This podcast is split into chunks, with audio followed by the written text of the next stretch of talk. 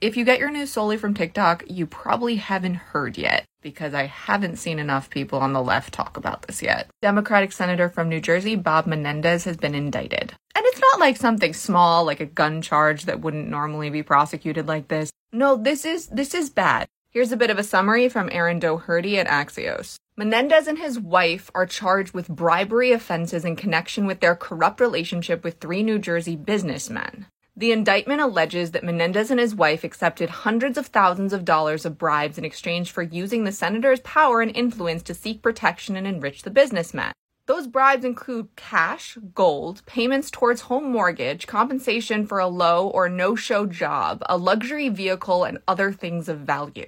Prosecutors allege that Menendez promised to and did use his influence and power and breach his official duty in ways that benefited the government of Egypt as well as Egyptian American businessman Wael Hana. The indictment also says that Menendez provided sensitive U.S. government information that secretly aided the government of Egypt. And to make matters worse, he's the chair of the Senate Foreign Relations Committee. This is also the second time a powerful New Jersey Democrat has faced federal corruption related charges in the last decade. So we are not Republicans. When one of our own does bad, we make sure they are held accountable. The Democratic governor of New Jersey released this statement. The allegations in the indictment against Senator Menendez and four other defendants are deeply disturbing.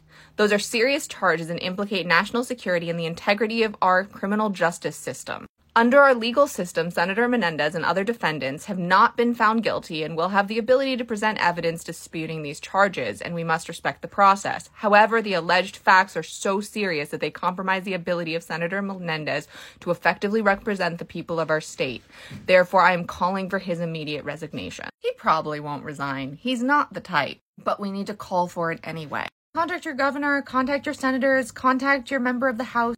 Even contact your state representatives, especially if you live in New Jersey. The more people call for his resignation, the more of a tough spot he'll be in. The worst part is Democrats already elected him knowing that he was dirty. Not this dirty, but dirty. This is why we need more people voting because a lot of the people who currently vote just don't care. And also, I know it's really discouraging. There are times that we get it wrong, that a representative turns out to be a terrible person or a terrible wizard or both. But your votes do make a difference. There are well over 3,000 offices in the US. We have to keep fighting and voting for those times we get it right. So contact your elected officials. Let's make Bob Menendez feel like he has no choice but to resign.